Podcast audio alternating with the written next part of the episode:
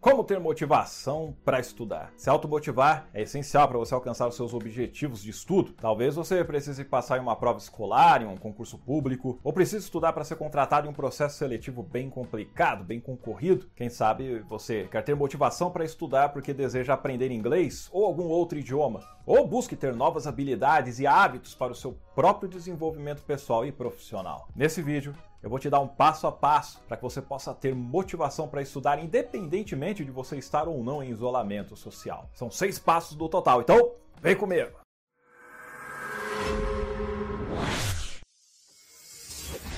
E aí, exemplos, só alegria! Seja bem-vinda, seja bem-vindo ao meu canal. Eu sou Edson Toshio, treinador de PNL e de oratória e ajudo você a transformar a sua comunicação, a levá-la a um novo nível a fim de você alcançar os seus objetivos tanto na vida pessoal quanto na sua vida profissional. E para isso, eu criei um único curso de oratória que utiliza como base a programação neurolinguística para você conseguir se comunicar com confiança para todos os tipos de pessoas. O Fale é Inspire. Se você quiser saber mais a respeito do Fale Inspire, é só você clicar no link que eu deixei aqui embaixo na descrição desse vídeo. Se você não é inscrito no canal, se inscreva agora, ativa o sininho para você receber as notificações dos novos vídeos. Deixa também o seu like, porque isso também me ajuda a fazer com que o YouTube divulgue para mais pessoas esse conteúdo. E agora, você vai saber quais são os passos para você ter motivação para estudar. E o primeiro passo é tenha autodisciplina. Esse aqui é um passo muito importante.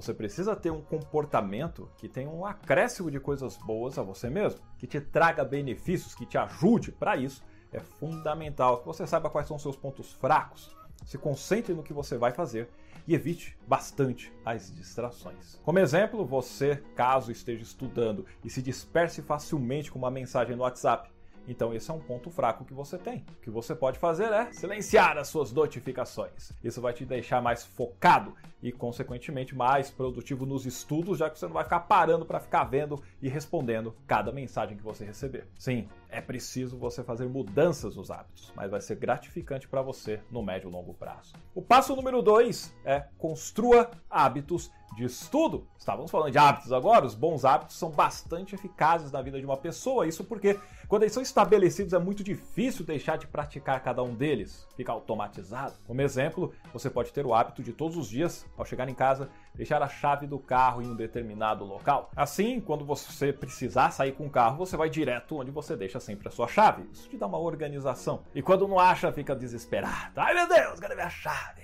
E nos estudos não é diferente. Primeiro é necessário um motivo para estudar. Seja esse motivo você mudar de vida, adquirir conhecimento, conquistar uma promoção, ganhar mais dinheiro, empreender, whatever. O motivo é seu. Então, definido o seu motivo, em seguida, você precisa criar uma rotina para estudar, como por exemplo, estabelecer um horário em um lugar específico para essa prática. O lugar precisa ser organizado e confortável, com uma boa iluminação e de preferência silencioso para te deixar livre das distrações. Pode ser o seu quarto, por exemplo, eu vou falar mais para frente sobre essa questão da organização do local. Mas e o horário, tô show? Você tem que estudar no seu horário mais tranquilo.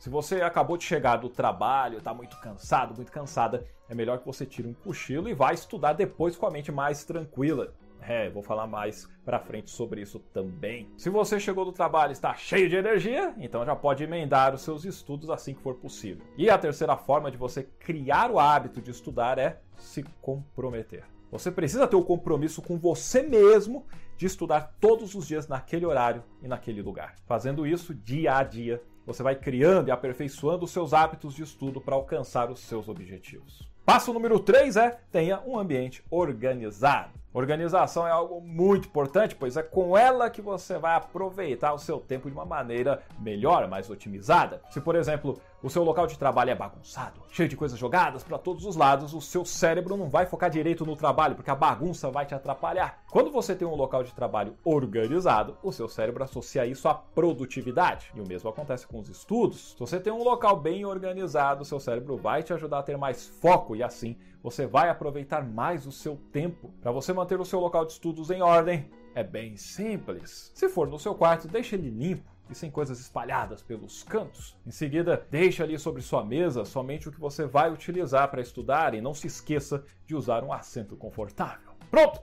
Seu ambiente está organizado e você está preparado, preparada para mandar ver nos estudos. Antes de prosseguir para os próximos três passos, por favor, deixe o seu like. O YouTube entende que quando você assiste um vídeo por um bom tempo, deixe o seu like ainda comenta para ele esse vídeo é bom e assim ele começa a espalhar para mais pessoas e isso obviamente ajuda o canal aqui pra caramba. Obrigado. O quarto passo é: não deixe que os estudos tomem conta da sua vida. Pois é, estudar exige dedicação, foco em mente tranquila. A gente escuta por aí que ficar no quarto estudando o dia inteiro é o necessário para conseguir passar em uma prova. Mas, de acordo com a neurociência, que é a área que estuda o sistema nervoso e ajuda a explicar o que acontece no cérebro humano, essa rotina de somente estudar não é recomendada. Como assim, Toshio?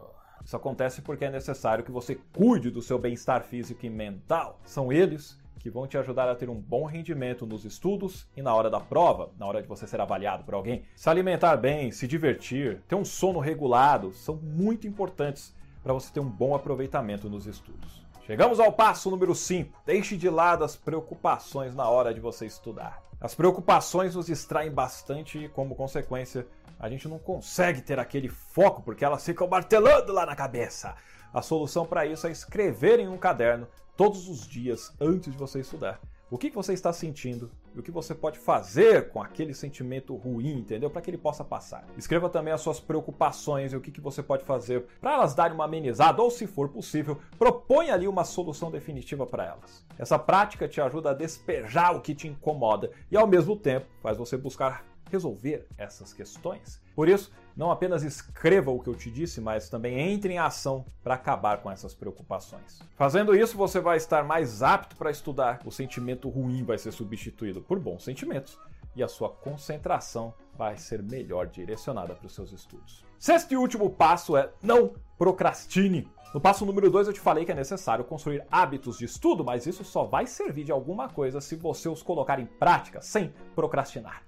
Então jogue fora aquele pensamento de depois eu faço, ou até mesmo o mais comum, amanhã eu começo. Esses pensamentos só vão te deixar cada vez mais desmotivado e sem vontade de iniciar. Então, tome como exemplo essa frase: por que deixar para amanhã o que eu posso fazer hoje? Uma solução bem legal para você deixar de procrastinar e colocar os seus hábitos em prática é escrever o seu objetivo final no papel. Em seguida, escrever o que você precisa fazer para alcançar esse objetivo. Aí é só pegar e ler esse papel todos os dias e é óbvio entrar em ação para fazer a coisa acontecer. O Steve Jobs tem uma frase muito legal que é: cada sonho que você deixa para trás é um pedaço do futuro que deixa de existir. Então, estude e vá em direção aos seus sonhos. Conquiste os seus objetivos. Todos esses passos envolvem a comunicação, tanto interna quanto externa, em maior ou menor grau. Você quer dominar a sua comunicação, eu deixei o link do curso Fale Inspire, Oratória com PNL, aqui na descrição. Clica lá, inicie a sua transformação. E lembre-se de se inscrever no canal e compartilhar com a galera. Eu fico por aqui, muito obrigado pela sua atenção, pela sua curtida e eu te vejo no próximo vídeo. Abraços e até mais!